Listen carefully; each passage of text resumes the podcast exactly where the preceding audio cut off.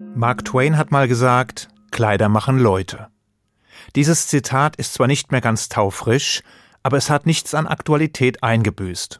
Denn damals wie heute spielt Kleidung eine wichtige Rolle. Sie kann Macht und Herrschaft kennzeichnen, Zugehörigkeit symbolisieren oder Wertschätzung transportieren. Und sie kann zu einem Erkennungszeichen werden, freiwillig oder unter Zwang. Mit Erkennungszeichen haben wir Juden so manch schlechte Erfahrung gemacht. Denn es kam in unserer wechselhaften Geschichte nicht selten vor, dass Juden von den Autoritäten Kleidungsvorschriften gemacht wurden. Dass sie gezwungen wurden, für andere als andere erkennbar zu werden. Gekennzeichnet, stigmatisiert, ausgesondert. Das ging unter islamischer Herrschaft bereits im 8. Jahrhundert los. Damals wurden Juden in Persien gezwungen, gelbe Gürtel zu tragen, um identifizierbar zu sein. Als Menschen zweiter Klasse. Andernorts wurden bestimmte Halsketten oder verschiedenfarbige Schuhe verordnet.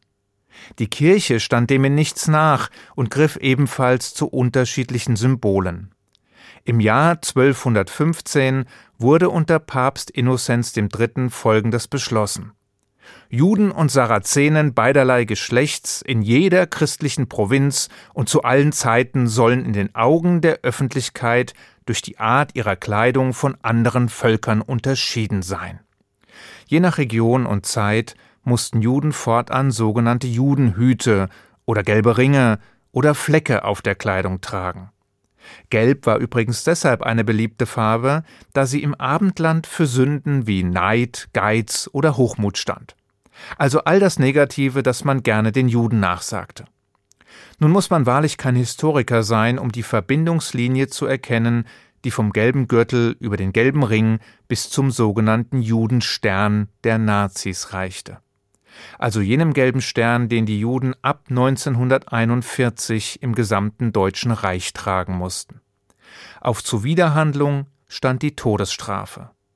Und auch wenn die Nazis die demütigende Kennzeichnung auf eine neue Ebene hieften, war es doch nur der bisherige Höhepunkt einer alten Tradition, einer Tradition der Markierung, der Stigmatisierung und der Diffamierung. Doch langsam, zwar haben Juden mit solcherlei Kleidungsvorschriften reichlich schlechte Erfahrungen gemacht, doch das heißt nicht, dass wir ein zerrüttetes Verhältnis zu Kleidern und Kleidung hätten. Schließlich gibt es auch eine Reihe von Kleidungsstücken oder Erkennungszeichen, die freiwillig getragen werden. Die Kopfbedeckung etwa, also die Kippa oder der Gebetsschal, der Talit. Und wer kennt sie nicht, die traditionelle Kleidung aus den früheren Städtels in Polen oder Russland? also den langen schwarzen Mantel namens Kaftan oder den markanten Pelzhut, den Stremel. Die Städtels gibt es zwar schon lange nicht mehr, da sie in dem lodernden Judenhass des vorigen Jahrhunderts dem Erdboden gleichgemacht wurden. Aber die traditionelle osteuropäisch-jüdische Kleidung hat sich in die neue Welt hinübergerettet und findet sich auch heute noch in den Zirkeln bestimmter orthodoxer Gruppen. Sicher, dieser Kleidungsstil gehört nicht unbedingt zur Haute Couture, aber ist durchaus apart und zieht so einige Blicke auf sich. Auch wenn man schon in bestimmte orthodox-jüdische Viertel der USA, Israels, Englands, Belgiens oder Frankreichs reisen muss, um den so gekleideten Zeitgenossen zu begegnen. Mal abgesehen von diesen historischen Trachten, die nur von bestimmten Gruppen getragen werden, lassen sich Juden allerdings nur selten anhand ihrer Kleidung unterscheiden. Und das gilt auch für Rabbiner. Denn im Gegensatz zu vielen Amtsträgern in anderen Religionen, die durch eine besondere Amtstracht erkennbar sind, ist dies bei Juden in aller Regel nicht der Fall. Buddhisten etwa erkennt man ohne weiteres an ihren Gewändern, ebenso Hindus. Evangelische Pfarrer begegnen uns im Gottesdienst meist mit schwarzem Talar und weißer Halsbinde und katholische Priester meist im prächtigen Messgewand. Rabbiner hingegen sind nur selten als Rabbiner erkennbar. Sie sehen aus wie jedermann. Mit anderen Worten, sie haben keine spezielle Amtstracht, tragen keine besonderen Erkennungszeichen, besitzen keine exklusiven Insignien. Sicher, sie tragen in der Regel eine Kippa, aber das tun andere Juden auch, sofern sie sich als religiös, orthodox oder was auch immer verstehen. Wobei, Es gibt auch religiöse Bewegungen, die durch einen bestimmten uniformen Kleidungsstil auffallen. Chabad Lubavitch etwa. Sie erkennt man an schwarzen Hüten, schwarzen Anzügen und weißen Hemden. Und da die Männer obendrein lange Bärte tragen, entstehen mitunter ziemlich amüsante Gruppenfotos. Aber dennoch ist das keine Amtstracht, die sich von dem gängigen Kleidungsstil merklich unterscheidet. Das bedeutet aber nicht, dass Kleidung für uns Juden irrelevant wäre. Keineswegs.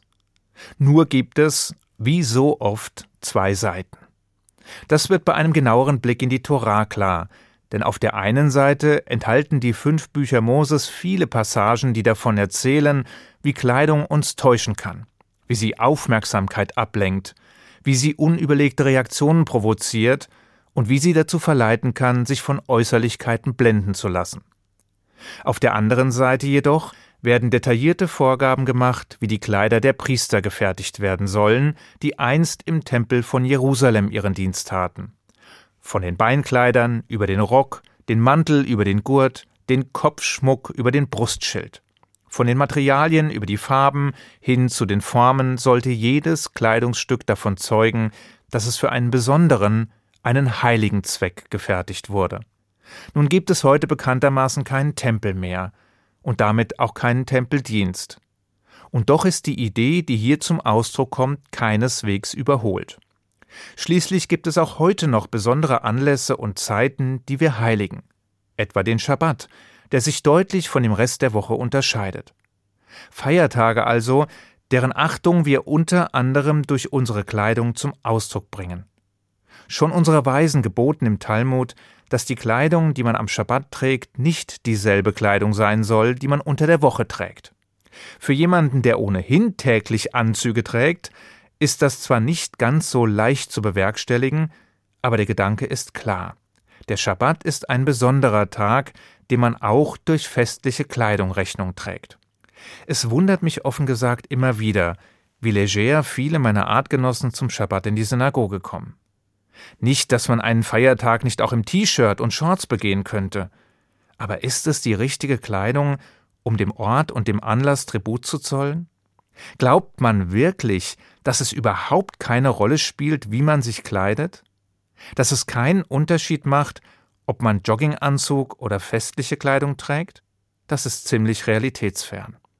Schließlich verändert die Bekleidung nicht nur die Art und Weise, wie man von der Außenwelt wahrgenommen wird, sondern sie hat auch erheblichen Einfluss auf das eigene Empfinden. Mal abgesehen davon, dass sie Wertschätzung und Respekt gegenüber Ort, Anlass und Umfeld zum Ausdruck bringt.